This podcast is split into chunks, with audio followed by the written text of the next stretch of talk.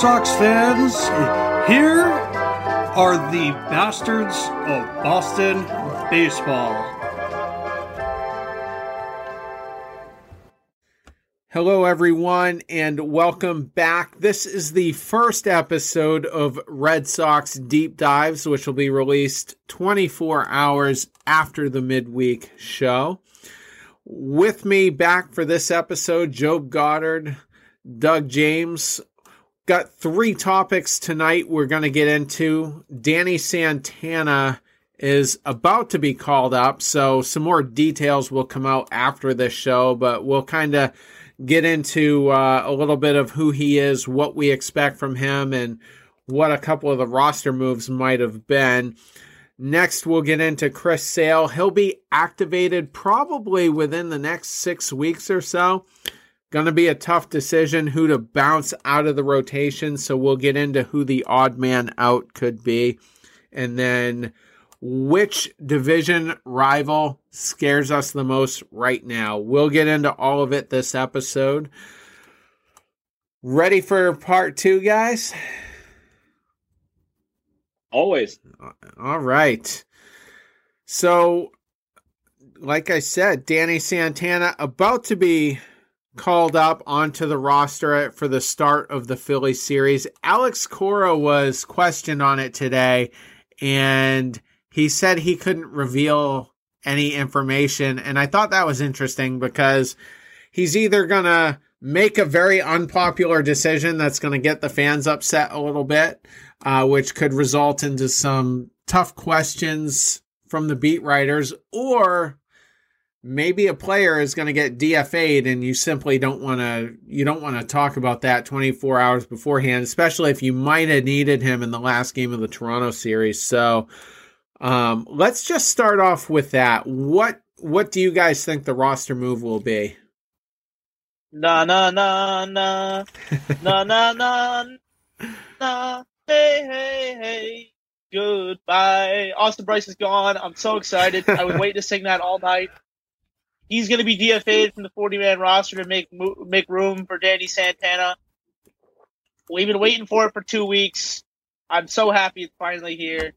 Uh, um, I hope that's the move. If it's an unpopular move elsewhere, we'll deal with that when it rains. But my, for all intents and purposes, I'm assuming that the reason Cora didn't want to talk about it is he hadn't yet informed Austin Brice that he was being designated for assignment, and so therefore did not want to discuss it with the media. That's me on Happy Street. That's what I'm hoping for. Doug, do you have any different thoughts, or you agree with me? Oh no, I agree with you. It's uh, enough. Bye bye, Austin Brice. It's been fun knowing you. Uh, you watch him. You talk about getting sick to your stomach. Like I just feel like I'm gonna vomit every time I watch him pitch. Uh, you know, I, I, would love to see Franchy go because I'm not a Franchy Cordero guy either. But Austin Brice is by far the worst player on this team, and it's more than time for him to leave. So he's only good in there when you're up 12 nothing, when you're down 12 nothing. Even when you're up 12 nothing, I feel like he's going to give up 13 runs because he's just atrocious. So, yeah, bye bye, Austin Brice, and uh, thanks for your service, but see you later. Yeah, it, it's a move, Terry, where I think the reason that we're both on the Austin Brice trade is we need to clear a roster spot for the 40 man roster. Santana's not on there yet. So that's why I think it's Austin Brice. But you have different thoughts? No, it, it's almost certainly going to be Brice. And another reason he'll be DFA'd is he's simply out of options. So you can't just send him down. So he'll be put on waivers. If some if a team claims him, they basically get him for free. Um, if he clears waivers, then the Red Sox might be able to give him an outright assignment in which he'll just play uh, in Pawtucket, not on the 40 man.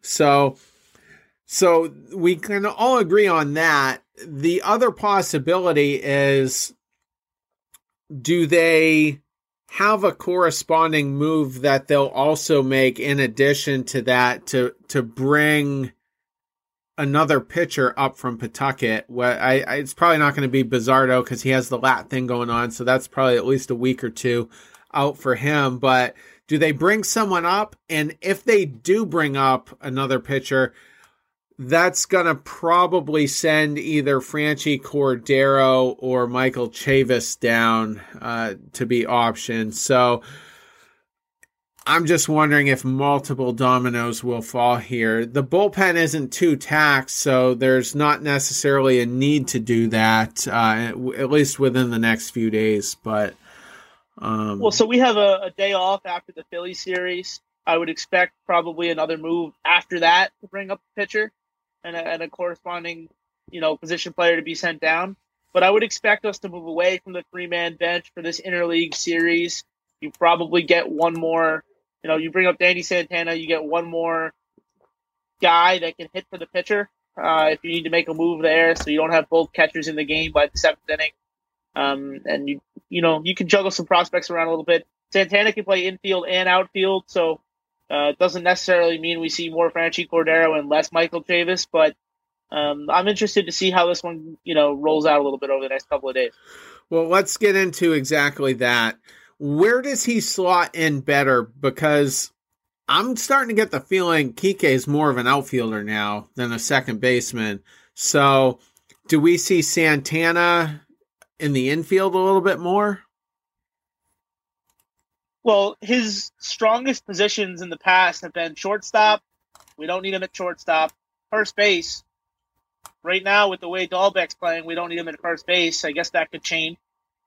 Uh, and in the outfield. So I think he slots in really into that fourth outfielder role that Marwin Gonzalez has kind of been playing a little bit, where he doesn't really play a lot of outfield, but when you need him, you need him.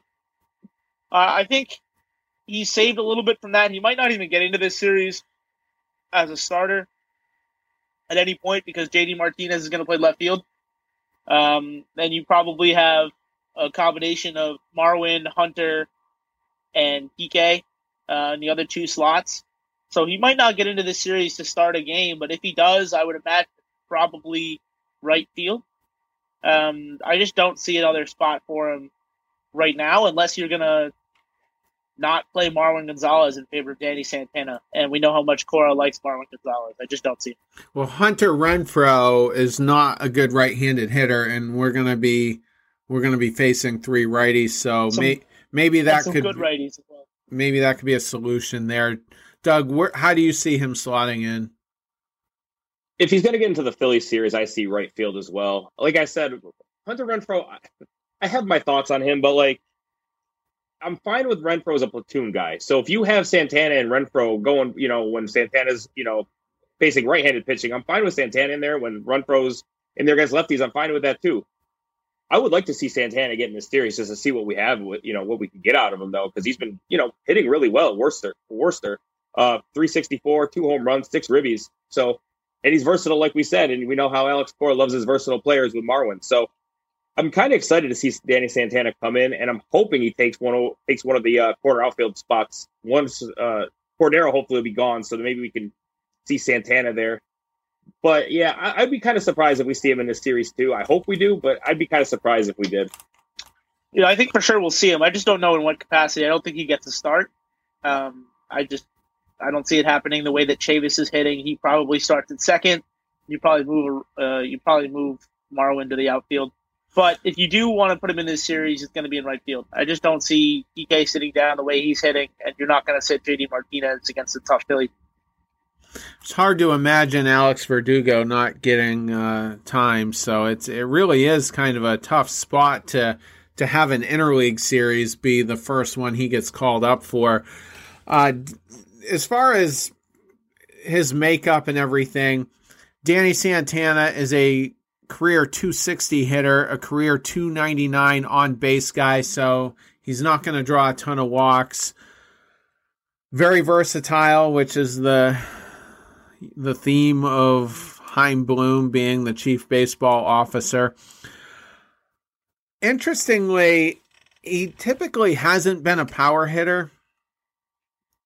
If you look at 2019, he hit 28 bombs out of nowhere. Year before that, he hit zero. I think he was injured, limited to only, I think, 15 games. 2017 hit four home runs. 2016 hit only two hit zero home runs in 2015, and then his rookie year, 2014, hit seven. But then again, 2019 came out of nowhere. It kind of reminds me of Jacoby Ellsbury's uh, wink, wink, 32 home run season that came out of nowhere. Well, well let's hope it's Jacoby Ellsbury's 32 home run season and not Barry Bonds um, type season because he, those kind of numbers don't come out of nowhere. And he went back to hitting 145 and 35 in 2020. Uh, he didn't have a great pandemic season. Nobody, you know, none of those pandemic stats count, but he didn't do a lot of home runs, didn't hit for average. So the, the Red Sox are banking on him hitting as the guy that he was in 2019 and not the guy that he was for most of his career. Uh, I don't necessarily know that they need that. They just need a guy who can play good defense and put the bat on the ball. If he can hit 240, that's 60 points higher than Franchy Cordero. So I'm okay with it. I like the move. I've been ready to see him for the last three weeks. Um, I, I'm hoping that it's not a long term solution for this team. I don't want him to be, you know, on the 25 man if it's going to cost either Arauz, Arroyo, or Chavis uh, too much playing time. I think all three of those guys are deserving of opportunities, and all three of those guys have shined in limited moments. So I hope that he's not here for the, you know, the long haul. Uh, but he might very well be, and if he proves me wrong, I'll be as happy as I was when Richards went struck out, you know, ten guys. I mean, all we really want is him to have a little bit better numbers than Franchy Cordero, right? I mean, that's not going to take that much. So he can't be worse than Franchy. And so I think we're all ready to pull the plug on that experiment. So, like we said, hopefully he's not, you know, he hopefully he's not starting every game, but if he can just do, you know, hit, like you said, 235, 245, put the bat on the ball and play okay defense, I mean, that's already a, it's already an upgrade from Franchy Cordero. So, yeah, he doesn't seem like he'll be an everyday player. Uh, I was trying to look at his his right-handed numbers because it could be a, a ideal platoon situation with a guy like Renfroe, but unfortunately, he's only, I think, like a 260 guy against against right-handed hitters. So, um, that that won't that type of platoon isn't really going to be viable. So, uh, and we also got guys down on the farm that could get called up. Jarren Duran, Triston Casas has been an absolute monster. So any of those guys could potentially make Danny Santana a kind of a short term guy in Boston. Um, another thing we need to factor in here is Christian Arroyo is going to eventually come back. I think he's within the the next few days going to be making some rehab starts with Worcester. So I lo- I'm an Arroyo guy. The only thing that concerns me at this point is he he always finds a way to get injured, uh, regardless of it's not. It's and never. It's been that hand a couple of times. It's been that hand a couple of times. Uh, so that's a recurring injury at this point. Yeah, and I remember the the second time he got hit, he didn't even try to move. He just got hit, and I I don't know what he was thinking, but but he's definitely been a spark plug, and I I thought would probably be the the everyday second baseman, but there's a bunch of guys on this team that that would love taking his job. Michael Chavis is one of them. Uh, with Chavis and Dalbec, Dalbec's won it, so Chavis isn't a threat to Dalbec, but I'm wondering if Chavis could be a threat to Arroyo at this point. But that's neither here nor there. Uh, Chris Sale coming back probably within the next six weeks or so. Every report we get is overwhelmingly positive. He's throwing hard, and if we know Chris Sale well enough, he can't wait to get back. He's obsessed with whatever date that's going to end up being. And when he does, who's the odd man out? Right now, Pivetta, Richards. Uh, I think at the start of the season, we thought one of them would would be the odd man out, but I think they're the two safest guys in the rotation right now. So you got Perez, you got Eovaldi, and you got Erod. Who gets bounced? I hate to say this. We talked about it a little bit during spring training. I think Nathan Eovaldi might be the odd man out, assuming everyone is healthy. The reason I say that is because he could be a big X factor come the playoffs in the bullpen. If he has to throw three innings instead of five innings, We know he can be electric in that spot. We've seen it. Um, and he just hasn't ever thrown 200 innings in a year in his career. So I just don't know that he wouldn't be the odd man out to preserve his health for a potential run in September. Um, but then again, we don't know what the health of this roster is going to look like, you know, in six weeks. In six weeks, we could very much we could be looking at a very different rotation in which a combination of the guys we have now and Connor Seabold and Tanner Houck are all, you know, mixing it up for roster spots.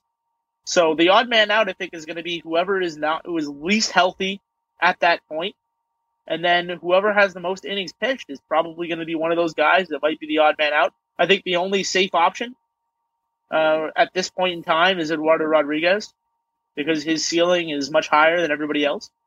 Um, and then again, you know, he is on an expiring contract, as is Martin Perez. You can pitch both of those guys into the dirt if you want to. So I don't think either of those guys is in any position to lose their jobs. And I don't necessarily, you know, believe Chris Sale is going to slot right back into a starter's role either. So there's a possibility Chris Sale gets stretched out and, you know, he pitches three innings at a time in the bullpen instead, um, just to keep his, you know, his innings count low. So I think the odd man out of the rotation, like we were saying, we could make an argument that Eduardo Rodriguez has been the worst pitcher in this pitching staff this year. That being said, I think it's going to be Martin Perez he could solve an issue in the bullpen because at this point, I don't know about you guys, but there's no lefty in the bullpen I trust to, get anyone out. So he would help there. Um, you know, plenty of innings. So in case you know one of our starters does get shelled, you could plug him right in there, and he could eat up you know four or five innings right just like that. So I feel like when Sale does come back, I think we'll end up getting more than one Perez day a week, and he's going to be the guy in our bullpen. Um, Eovaldi's interesting because of what he can, you know, what we see him do in the bullpen. He's electric. You know, you don't have that one, you know, that one, two, three in through the lineup. You don't see him once instead of like, like I said, three, four times. So Eovaldi could be electric in the bullpen, but if I had to guess, I would I would go with Martin Perez today. That's what I would say right now. You know, you mentioned uh, not trusting a lefty, but I just happen to have it right here. This is Josh Taylor's month of May. Seven relief appearances, five and one third inning pitched. Only gave up one hit so far the entire month of May. No runs, four strikeouts, 0.75 whip. He's getting it together, and he's a bad starter, and uh, he seems to kind of get into form. So, hopefully we see that from him. But it is interesting. You know, Perez is a lefty, so that is plausible. Job makes a good point, and I also made similar observations this past uh, winter. You could put Eovaldi in the bullpen, and maybe that's how you get him through the full season. He's pitched, he's never pitched 200 innings. He's pitched 199 innings once. That was back in 2014 with the Miami Marlins. Next highest uh, inning total was the following year, 154 innings. His third highest total, 2016, 124 innings. That season was cut short by uh, Tommy John surgery. Since then, he's he's hit 111 once. So the point I'm getting at here is it's been a long time since you've gotten Eovaldi through a full season. He's 31, 32 years old. I think putting him in the bullpen would be would be fine. And then if you don't have confidence in the back end of your rotation by the time the playoffs get here, stretch him back out again and then slot him back in the rotation. I think that would be uh, an ideal situation, and I think that gives you your best odds of having Eovaldi for the full season with minimal time, if any, on the disabled list, injured list. I'm never going to get over that. Um, you, you and I see eye to eye on that, Terry. And the reason I disagree with you, Doug, is mostly because I think even though Martin Perez could be a great innings eater in the bullpen, he's also the one guy out of the five that you know is going to make a start every fifth day. You know, come rain or shine, he's going to pitch. Um, that's not a guarantee for any of the other guys in the in the rotation. And on top of that, he's on a one year deal, so you can pitch him 200 innings and really wear out his arm, and it doesn't necessarily affect you that much because you know in the playoffs when you go to a four man rotation, Martin Perez is probably the odd man. See, I actually agree with you guys. I would do. I would put Eovaldi in there. I don't think Cora is going to though. So if it was up to me, I would put Eovaldi in the bullpen as well. But we all know what kind of manager is a player's manager. $17 million in your bullpen. What does that tell you about Eovaldi? Is he going to do that to Nathan? I don't know if he's to. So I just figured the easiest solution would be just put Perez in there and he could be a lefty long man. But like I said, if it was up to me, and I do agree with you guys, I would put Eovaldi in there as well. See, the thing with Eovaldi is, yeah, he is getting 17 million a year, but is he a 17 million dollar a year pitcher? No. And no matter how bad we try, we're never going to make him that. He's never going to be that. So you may as well just utilize him the best way possible. But let me let me present another scenario here. Connor Seabold Tanner Houck resumed their throwing programs today. They had some elbow issues. Chaim Bloom said he wasn't particularly worried about either of them. That seems far fetched to me because those don't typically end well. But if he's right and it was just a minor blip and they're going to get back on their programs, we all expected Tanner Houck to be up maybe even by now, mid May. And he hasn't because he, he did get sidetracked. But what if? What if the rotation is healthy by the time Sale does come back and one of these guys gets dangled out on the market? I've kind of felt we need an outfield power bat, you know, a, a 3100 guy, even if it's not, you know, it might not be a 300 hitter, it might be a 250 hitter. I don't have a list up of who, who that could possibly be, but um but maybe maybe you address a need by by shipping one of these guys. So let me let me frame it to you this way. If a trade is made, who's the who's the likely guy to get moved out of this rotation? Uh, I think the likely guy that you go after is probably Joey Gallo for the Rangers, and in that. that. case, you need to move on from a, a, left-handed, probably starting pitcher. I don't see Chaim Bloom moving on from one of the cost-controlled guys, uh, which would be Houck, Seabold, um, and then Pivetta, who's his guy, and Richards, who's on a one-year deal, is probably not getting moved. Yeah, um, I was talking about an existing guy so, currently in the rotation was what I was getting. So the at. guy who's get, the guy who's going to get dealt to me is probably Nathan Eovaldi. If you're going to go get a power bat, Nathan Eovaldi's probably the odd man out. Okay, I agree with I that. Know, I don't know if you can find someone to eat that salary. Probably not. Probably take a big haircut. It's seven million uh, of the seventeen, but he's probably the guy that you move to a team that's looking for, you know, whether it be a bullpen arm or whether it be a, a starting pitcher he's the guy you could probably move because he's easily replaced by either Houck or or by Connor Seabold next season. We're probably. Well, I tweeted this out. A, I, I gonna... tweeted this out a couple weeks ago. I'm sorry, Terry. Yeah, it's okay. Go ahead. So, in terms of looking for an outfielder, what do you guys? I, he's not a big power guy, but I like this guy. What do you guys think of David Peralta from Arizona? That's an interesting. I don't think he would take a lot. I don't. I think you could get him for relatively less than you could get some of the other guys on the market. But I think if you're going to part with a starting pitcher, uh, you're not going to be able to get rid of Sale coming off Tommy John, even if you wanted to. Um, and then the rest of those guys are cheap, and we know that's what Chaim wants to do. He doesn't want to pick up any extra money. So if you're going to lose a guy from the rotation, Terry, I think, like you mentioned, Eovaldi's probably the only one.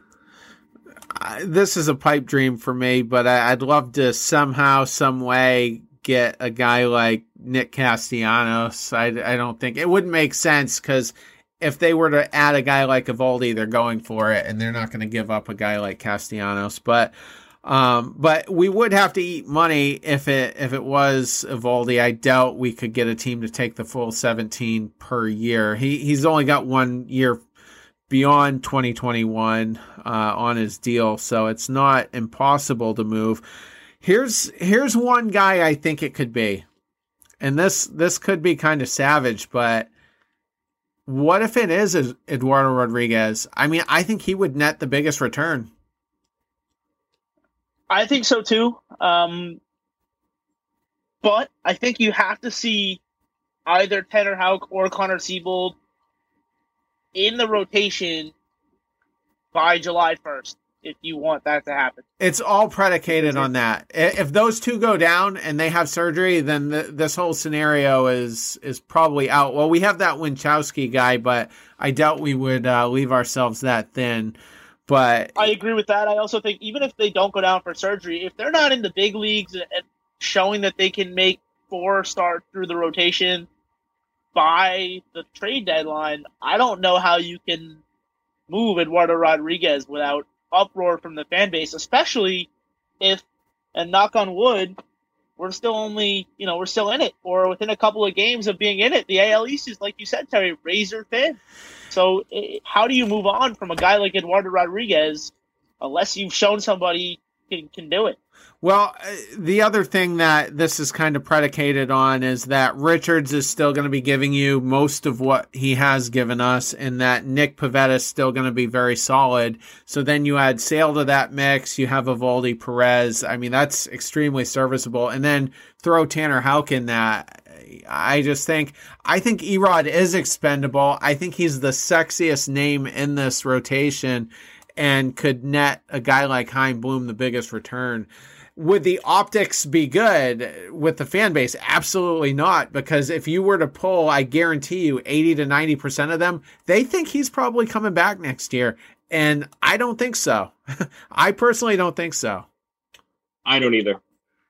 Nor do I. I think he's going to be outpriced for him. But I also think in game two of a playoff series, who do you hand the ball to? And in my mind, the guy who wanted the ball out of all seven of those guys you just named assuming Chris Sale takes the ball game one, is Eduardo Rodriguez. And God forbid Sale comes back and has some complications, needs to be shut down in September. Well, now you're looking at no Sale and no Erod. And it's a terrible look for Bloom. Then, then, the playoffs are a real far fetch. So I, I think Bloom, as much as he would like to probably deal a guy like Eduardo Rodriguez for prospect return, and maybe even, you know, if he can get him back in the offseason, pull something like what the Yankees did with Chapman, where they traded him for a bunch of prospects to uh, Chicago and then went and picked him up in the offseason. I just don't see it happening because if you do that and it backfires, your your job is is gone. I, there's risk though. There's uh, there's always risk. I mean, the the Padres traded for Clevinger. One or two starts in, they lost him. So I, mean, you live by the sword, you you die by the sword sometimes. But do you want to weigh in on one last thing, Doug? Yeah, I guess it really would depend on where we are near the deadline. If we're in contention, we're not going to move Erod, even though I think Bloom would love to do it. But that's a terrible look, for, especially for a fan base that's, you know, I would say it, to be nice is 50 50 torn on Bloom. Me, I'm into the camp of I don't like him that much. So I wouldn't, like I said, if we were out of it, I wouldn't hate it because, you know, is that a rental, one year deal. So if we really wanted we could sign him in the back in the offseason. I don't think Bloom would do that, though. But it's just such a terrible look from for the optic standpoint of the people that don't really like Bloom now. As you know, they're big Erod guy. There's the fans love Erod, so I don't think that's going to happen unless we're really, really out of it. But what about um, us trading for another starter, though? What about that? adding a pitcher at the you know adding a starter at the deadline. I think we're too deep. I think. I, I think so too. We're one of the few teams that could really, I think, survive with the current depth um, for a starter, unless you know it's it's always possible that they go all in on a, a reliever, go get a guy like Josh Hader, for example, from Milwaukee. If Milwaukee falls off the table, I'd love you know if they could trade Eduardo Rodriguez for Josh Hader straight up and maybe get a prospect back, I would do that in a heartbeat. If it means that you put Tanner Houck in the rotation, and then you're back in the bullpen, all of a sudden is Matt Barnes in the eighth and, and Josh Hader in the ninth, then you're looking at a really, really strong postseason push, in my opinion. Um, but I, I, don't think that would happen either. I just don't think the value is there. um, in my opinion. Yeah, I mean, a losing team isn't going to take on Rodriguez if it's his walk year. I mean, it wouldn't be. There would have to be prospects in it or something. Um, but it could be a three team deal because if you think about it, it doesn't make sense for a team to give up pitching to acquire pitching, so to speak. I mean, I would send I would send him out to Anaheim. You know, would be my perfect trade partner. Uh, if you are Chaim Bloom, I would keep a, a, constant line of communication with Anaheim about picking up Eduardo Rodriguez at the deadline. Uh, if you're looking to if you're looking to move him, because they're a team that is desperate for starting pitching. They went out and signed Jose Quintana, who I know I advocated for us to take uh, early on. He's got like a nine ERA. Um, he pitched pretty well against us last week, but he's not been good. And they are feeling the pressure to get Mike Trout to the playoffs. So uh, that's a team that I think could go out there and try to make a push for a starting pitcher. Eduardo Rodriguez is going to be the number one name people are are saying at the trade deadline if Boston does look to make a deal. Yeah. How far is Anaheim going to be out though in the next six to eight weeks without Trout though? Are they going to be in contention to even try to add a pitcher though at that point? That's a good point. Uh, who knows? Yeah. I'm just I'm just thinking that if you if you're looking for somebody who needs a pitcher and is in desperation mode, Anaheim is probably top of the list. There are other teams who are looking for a pitcher, but I don't see you dealing him within the AL East. You know, I don't think you're going to give him to the Yankees. Um, I I, I know who it'll be. Toronto picking him up. I know exactly who it'll be. The Atlanta Braves. Charlie Morton. Charlie Morton.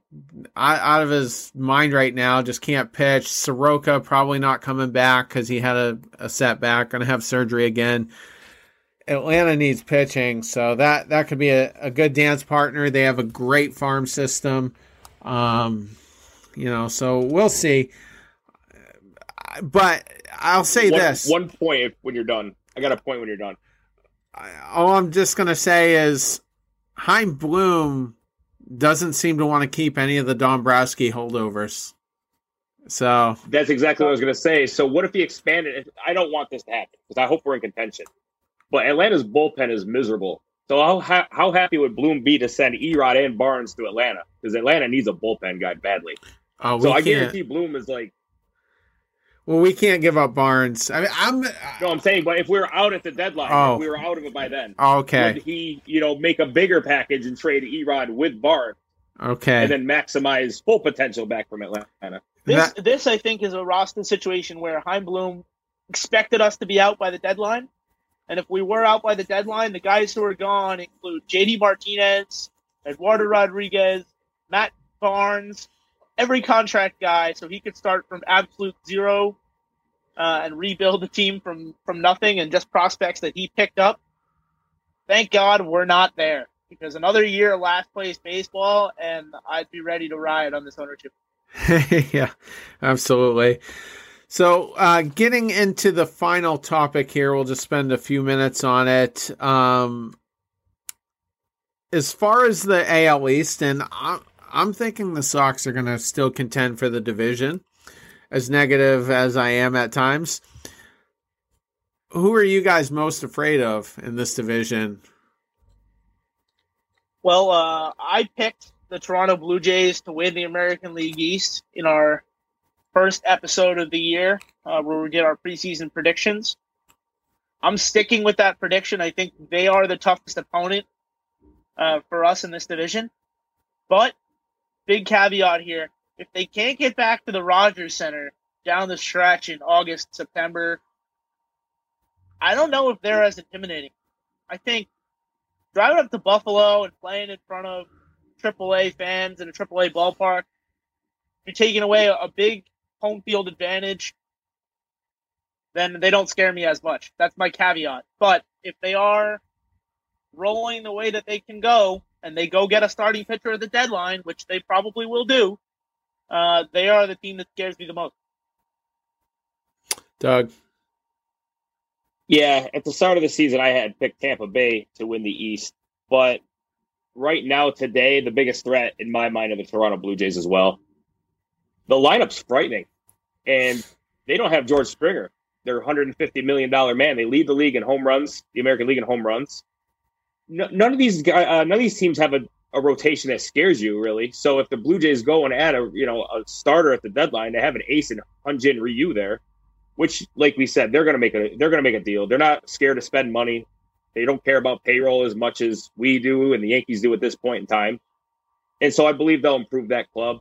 But the thing is with Buffalo, I believe they went like 17 and 9 last year with Buffalo. So they played well in Buffalo. They're the nomads. They play. It seems like they just go and play where they don't care. They'll just play. Like you said, that home field advantage. It seems to work out for them in this series with us because, well, I win the series, but like we had no idea what to expect there in Florida. They do, but I would say Toronto. Tampa Bay still scares me a little bit, but the Blue Jays are the team that frightens me the most. I the team I picked to win the division was Tampa, and they were they haven't looked bad all year, but they're really coming on. They're 13 and 5 in the month of May. Ryan Yarbrough starting to pitch really well. He's been one of their back end guys. Josh Fleming, who admittedly I'm not too familiar with, probably plucked him off the farm, pitching to a 2.34 ERA. Glasnow just He's came, a Tampa guy. Yeah, He's just a Tampa guy. One of those guys that everybody else writes off, and he comes in and is absolutely dominant. And he'll go somewhere else on a free agent deal and suck. but yeah, probably. But he's dominant right now. He's pitching very well, and and so is Rich Hill. Had a couple of gems, quite frankly, recently. I'm I'm a little bit worried about the su- sustainability of him being 41 over the course of a long season, but for now, pitching very well. Tyler Glasnow just his in his last start dominated the Mets. Uh, went pitched eight innings, struck out ten. Um, this is a team that's really coming on, and the Red Sox since that winning streak, we're fi- we're a 500 ball club since then. So, um, 13 and five the month of uh, May for for the Rays. Remember Jeffrey Springs sucked so bad out of our bullpen last year. 255 ERA. 255 ERA. I hate Tampa Bay. Me too. Can't stand them. Yeah. And ultimately, the reason I picked them is the Red Sox are flawed, the Yankees are flawed, and they're going to have sustainability issues themselves, I think. The Blue Jays are flawed. Every team is flawed, but the one manager in this division that can manage outside the box and do it well because he has no choice but to do it every year is Kevin Cash.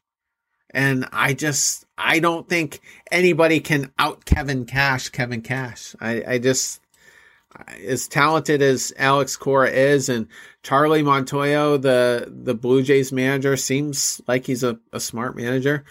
Um, Tampa's my boogeyman right now, but we'll see. I will admit though that the Blue Jays do have a World Series lineup, especially when when Springer comes back. That is a World Series offense right there. But their their rotation, I mean Stripling, Robbie Ray, Steven Matz, um just really the only one you can rely on is Ryu and and he's got durability issues. So um yeah, I mean they have a who's who of, of could have beens or used to be pitchers in Toronto. That's kind of the the issue um, with their team. But they're going to go out and spend some money at the deadline. I just uh, they scare me because they know how good they're going to be, and they still have you know like Doug mentioned, George Springer hasn't even really gotten going. He hasn't even played yet because he's been hurt. That deal is going to cost them in the long run. They're going to absolutely hate themselves for it. They probably already do. But when he's healthy, and he'll get healthy at some point this year, that lineup is very, very deep. Yeah, absolutely. I mean, if they go get Max Scherzer, yeah, we'll see. Nationals, I think, are going to starting to claw their way back into it, but we'll see. The the Rays actually, I did forget to mention they've swept the last two series in a row. One was um, the the Mets, and I think the other was Baltimore. So. Uh, so we'll see, but it's it's an intense race. Four teams are well into it in this division. It's insane. Only the Orioles are out of it. So, uh, so well, it's going to be a blast going down the stretch. Yeah, a lot, a lot of the divisions. The the Astros and the A's looks really intense. I just I'm having a lot of fun with this baseball season, even outside of Boston. So, but uh, do you, last thought, Joe, or no? Yeah, I was just going to say we have yet to play the New York Yankees as of Friday, May 21st, when we record this episode. Um, none of us mentioned the Yankees. Everybody in our preseason prediction show on the show, except you and I, Terry, picked the Yankees to win um, the American League East. They're all kind of eating pro at the moment. But I wonder if some of our opinions and our tunes will start to change once we, you know, actually have to go into New York and, and face Gerrit Cole, um, and then you know whoever the hell else they roll out there. I'm just, I'm not scared of the Yankees right now because they're not healthy. But you know, the caveat with the Yankees is if they get healthy, they could always be, you know, a scary lineup. So this is going to be a, a dogfight to the end. I can't wait. Absolutely. So with that, we will wrap. We'll be back with the early week crew on Sunday night. Charlie Smith, Jason Kelly to talk about the Philly series, which looks like an interesting one. Again, two first place teams going at it. So we'll be back Sunday night to talk about what went down. We'll see you then. Take care.